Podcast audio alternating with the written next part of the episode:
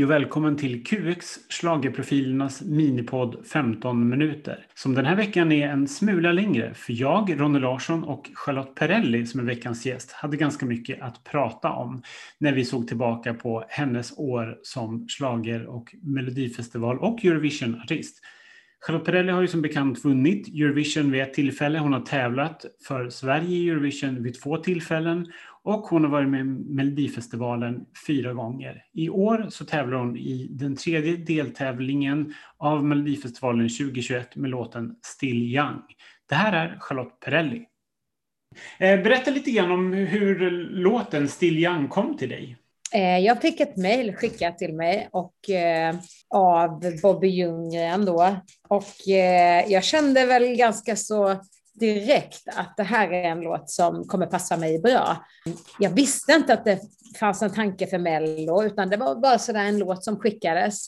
Men jag kände direkt när jag lyssnade på den att okej, okay, det här skulle faktiskt kunna funka och det här är en låt som passar mig.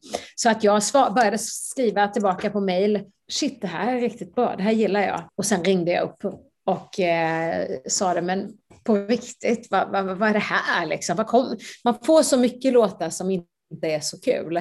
Mm. Så man blir faktiskt lite passé och så lyssnar man med ett halvt öra och känner att uh. men eftersom det kom från Bobby så visste jag ju någonstans att eh, det kan vara väldigt bra. Eh, är den omgjord mycket från när du hörde den första gången och i så fall vad? Textmässigt är den omgjord lite grann. Mm. Inte jättemycket, men för att den ska passa mig. Och det var väl mer för att eh, fokus, skulle, eh, fokus skulle ligga på att vi är fortfarande unga, men att det var viktigt att det framgick att det inte handlar om utseende, att det handlar om att man tänker tillbaka på när man var yngre, eh, att eh, man vill känna sig stark, man vill känna sig ung. Det är viktigt att eh, känna sig stark, att liksom, eh, man har mer att ge, man vill fortfarande vara kvar. Och det tycker jag är så talande för idag, hur det är. Jag menar, titta på våra föräldrar, vi tyckte ju de var gamla när de var 30 och 40 var de ju stengamla. Mm. Men idag är det så här, när, när någon är 30 så är de ju fortfarande lite unga. Då känner mm. man att, ja, ja, men han växer till sig. Lite sådär. Och det, det kan jag känna är kanske att ungdomar inte tänker riktigt på det sättet. Men vi som eh, har varit med ett tag känner ju definitivt så att eh, ja, men det är viktigt. Liksom att, eh, jag tycker det är viktigt att, att slå ett slag för det. Mm. Klädmässigt, hur resonerar du där? För jag tänker, du har ju en väldigt så här, cool look och vill experimentera ganska mycket med utseende och så. Men samtidigt vill man kanske inte stöta sig med en del tittare som tycker att det blir too much. Ja, men det är ju precis så det är. Det är jättesvårt. Många gånger när man, när man gör sånt här så har det ju blivit så för mig och jag tror att det är så för ganska många att man ofta går till en, en designer, en svensk designer. Man kanske skissar med designern eller låter den här personen plocka fram ett förslag. I år har jag utgått mer ifrån mig själv och tänkt okej, okay, vad gillar jag, vad vill jag ha? Och sen så har jag gått till en världsdesigner istället som redan finns, liksom någon som eh, där man liksom känner att det här är någonting som passar för mig. Det här vill jag ha och inte att det blir så missförstå mig rätt, men att det inte blir så slagnördigt. Alltså, och då menar jag, jag har ju själv liksom, jag, jag har ju anammat det väldigt många gånger, men, men jag har tänkt lite mer nutid, lite mer fashion och känner att vad är snyggt? Jag vill, inte, jag vill inte ha alla regnbågens färger just idag i min klänning. Det får mm. bli en annan dag. Jag vill inte spöka ut mig. Jag vill inte glittra liksom, så att det ser ut som att eh, jag är en julgran. Jag vill glittra, jag vill skina, jag vill vara snygg, men jag vill, men jag vill att det ska vara fashion. Jag vill att folk ska känna, shit, det där var coolt. Och det är svårt att tillfredsställa alla människor. Det kommer ju alltid finnas de som inte tycker det är snyggt. Men jag har valt att gå lite asymmetriskt så att det inte är så här, åh, en klänning som ser likadan ut liksom på bägge sidor, utan liksom lite asymmetri en designad känsla. Om vi hoppar tillbaka lite grann till din första eh, mellolåt, eller näst första får man väl säga egentligen, för du var ju med eh, och körade bakom Björn Hedström 95 mm. redan. Mm.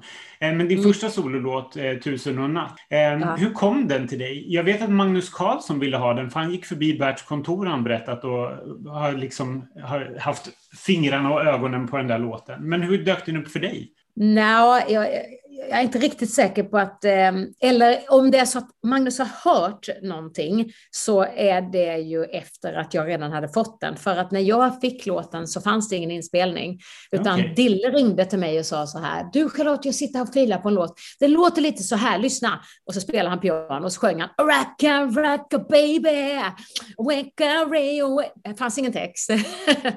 Och eh, det fanns liksom ingen inspelning, utan han var så här, vad, vad, vad, tror du? Känner du att det här, eh, liksom, kan det funka?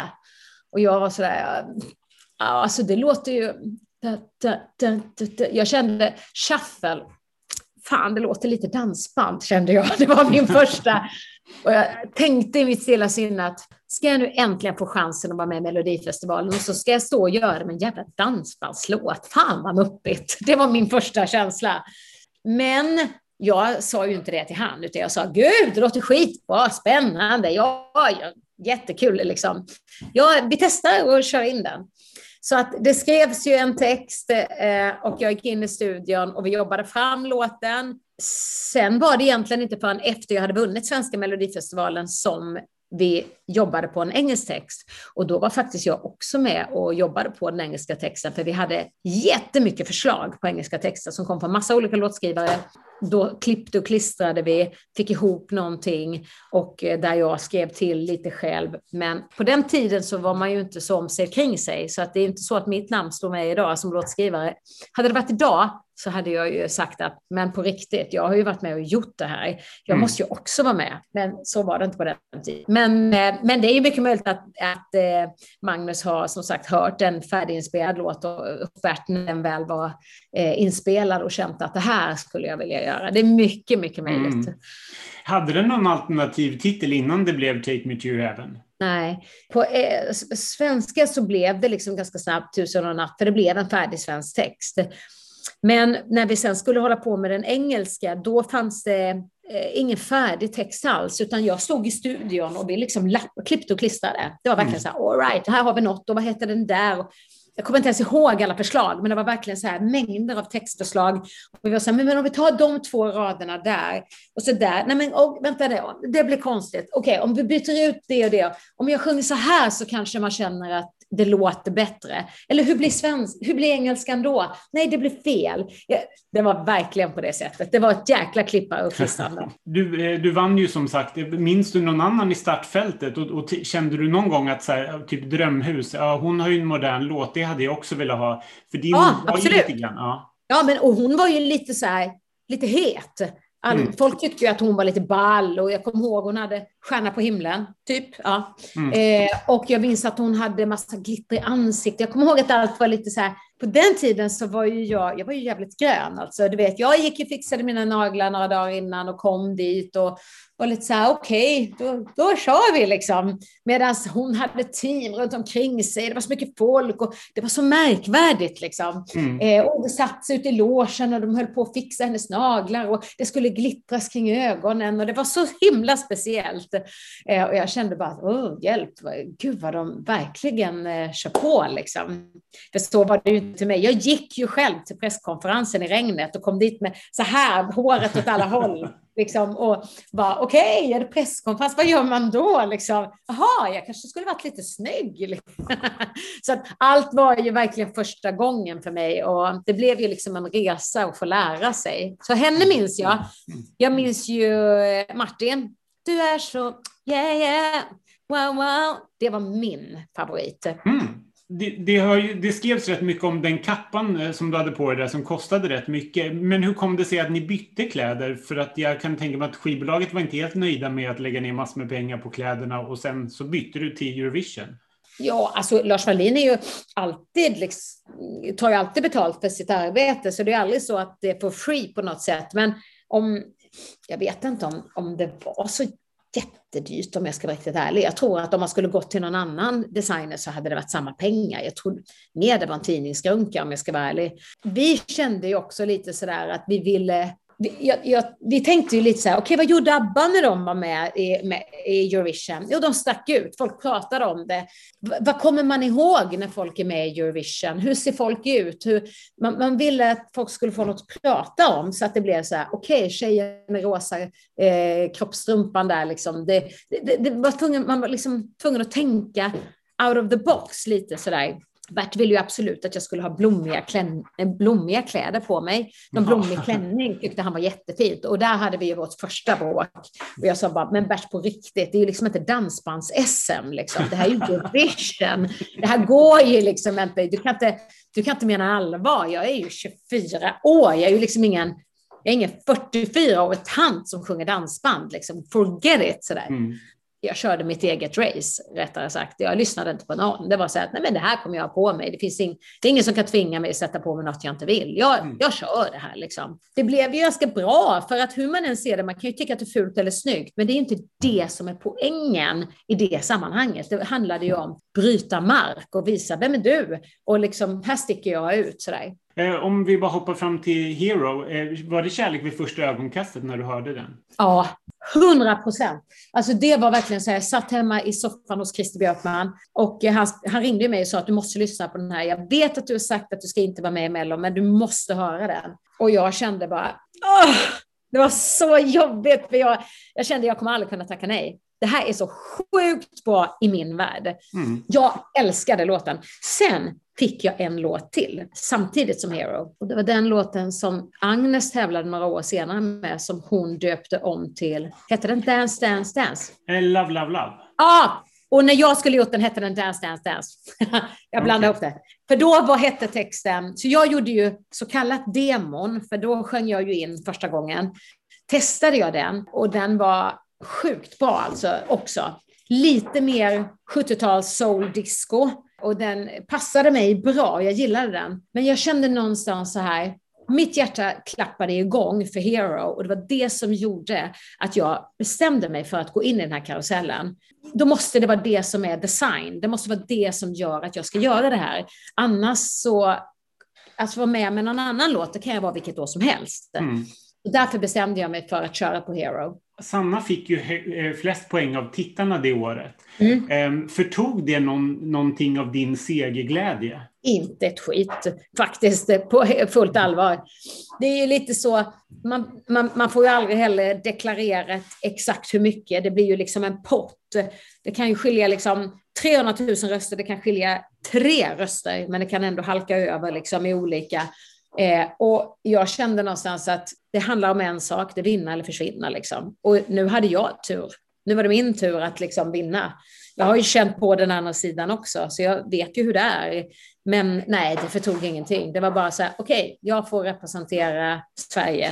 Och eh, det var fantastiskt. När du ställde upp med The Girl, eh, var det, då hade du ju vunnit två gånger och representerat Sverige i Eurovision. Var det mer för att, för att få en hit eller för att vinna? Jag hade en ganska tydlig bild för mig själv att jag kommer ju inte vinna en tredje gång. Det är ju liksom ingen som har gjort så här liksom på rak.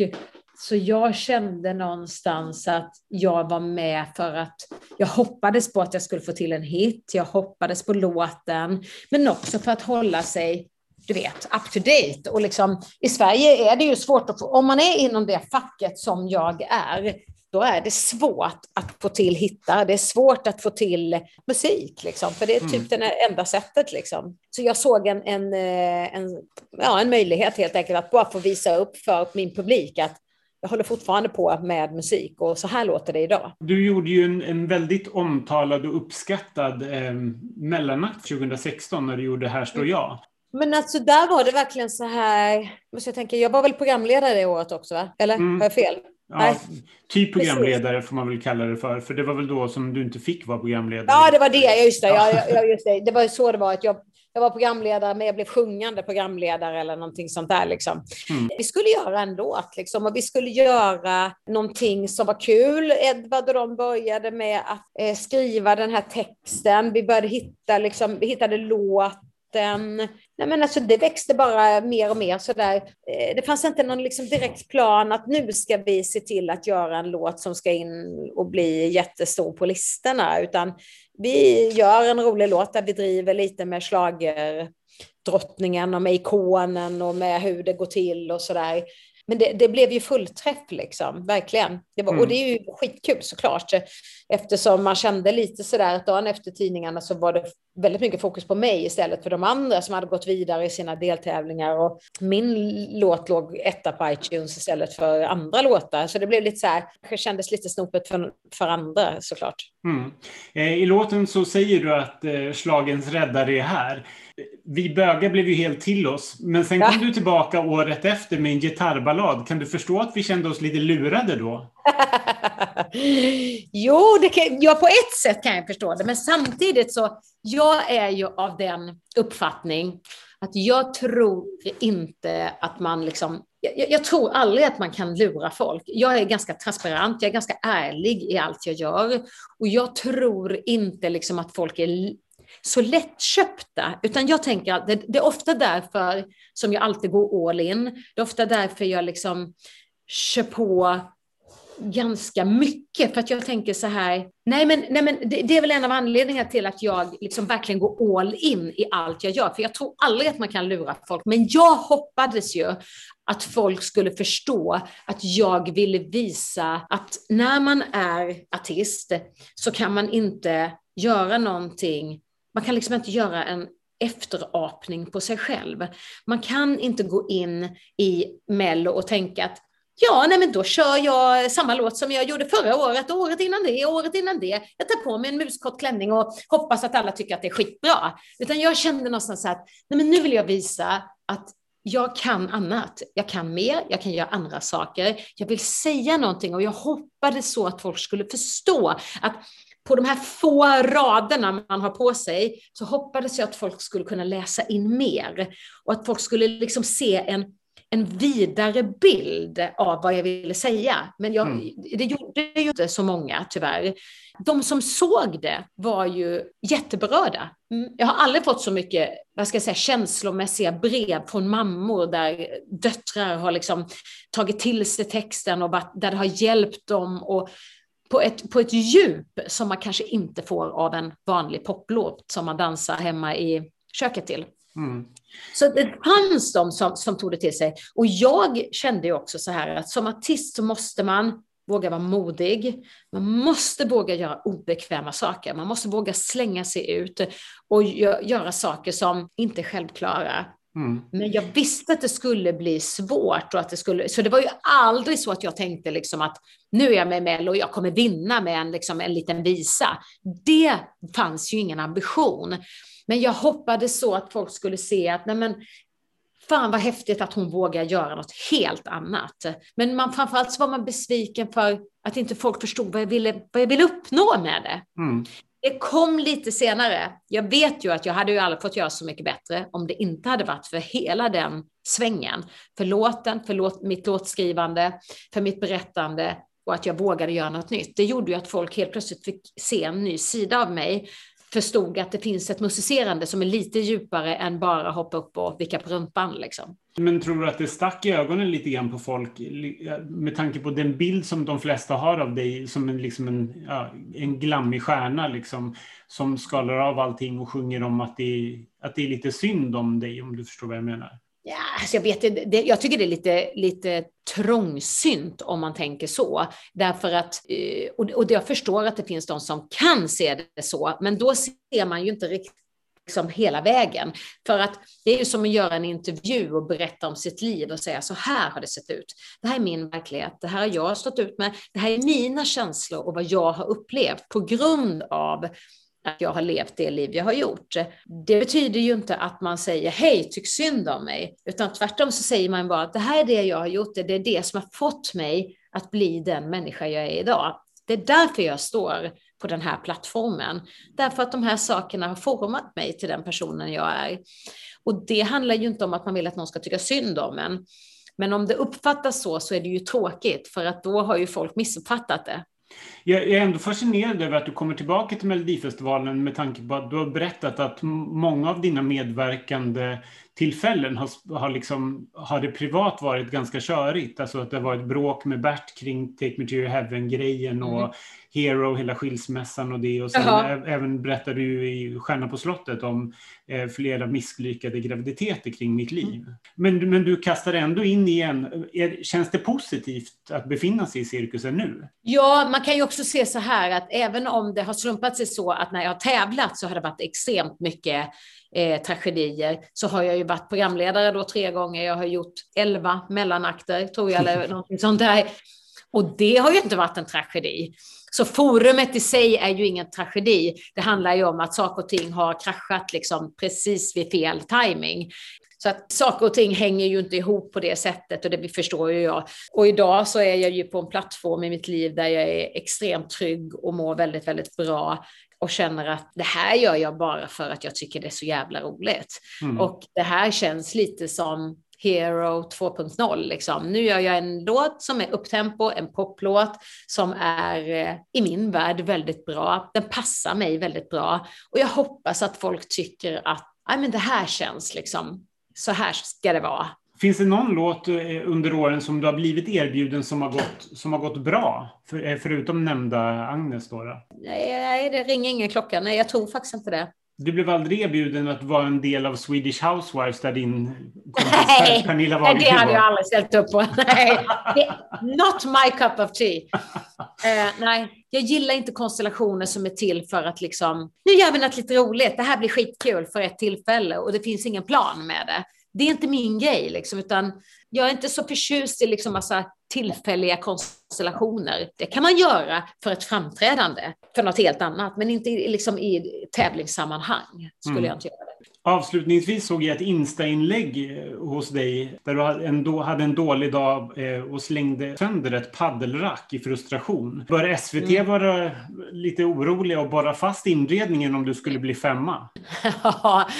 det hade varit så jävla skönt, eller hur? Bara slänga micken och skrika ”fuck you” och vara så här bara ”ah!” Alltså jag blir ju fruktansvärt frustrerad när jag idrottar eftersom jag är, är vinnarskalle. Och när man står då som jag som tar lektioner liksom varje dag, jag tränar ju så hårt och så mycket, och så står man med smärta i nacken, vilket gör att man inte kan göra saker som man ska. Och jag vet vad jag gör för fel, men det driver mig till vansinne när jag är dålig. Hade det inte varit folk där, det tills det hade varit flisor. Men eh, nej, jag, jag, tror inte att SVT behöver vara rädda. I de sammanhangen så kan jag kontrollera mig och jag vet ju att det är kameror så att då, då är det så här, två djupa andetag, det gick åt helvete, det är bara att acceptera. Och det, och det, jag menar, jag har ju åkt ut, jag vet ju hur det är. Den känslan är jättetråkig. Men eftersom jag har varit med om det så vet jag också att det, det, handlar inte bara om att ha en jäkligt bra låt. Det handlar inte om bara om att jag ska vara skitbra. Stjärnorna måste stå rätt. Det är så många saker som spelar in. Det är hjärtröster, det är barn som röstar, det är telefonröster som inte räknas likadant. Det är tusen faktorer som spelar in, vilket gör att jag känner lite så här, det är en gambling att vara med. Det är ingenting är självklart och jag tycker att jag har en bra låt. Jag tycker låten förtjänar att få gå till final, men det är inte givet.